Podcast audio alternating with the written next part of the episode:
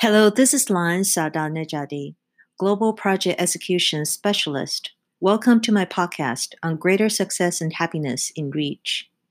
I was born and raised in a traditional Chinese family. I could tell you countless stories of how men and women are treated differently in all aspects of life. I grew up resenting and rebelling such unequal societal treatment, and yet uncontrollably influenced by such culture. Then I immigrated to the United States, studied and became a civil engineer, which is a male dominated profession. My colleagues were predominantly male. To my surprise, I found out that men were equally, if not more, vulnerable emotionally as women.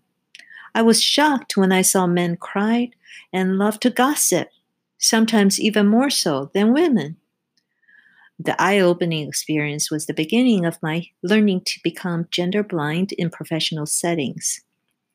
By focusing on dealing with each person as an individual human being, not because he or she is man or woman, I was able to build strong partnerships and a successful career.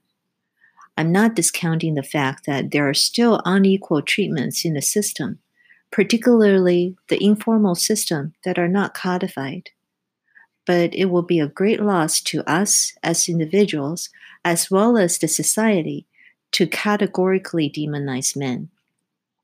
In truth, throughout my career, the ones that helped me the most were men, and those hurt me the most, sadly, were women. Therefore, I do not set my expectations based on gender bias.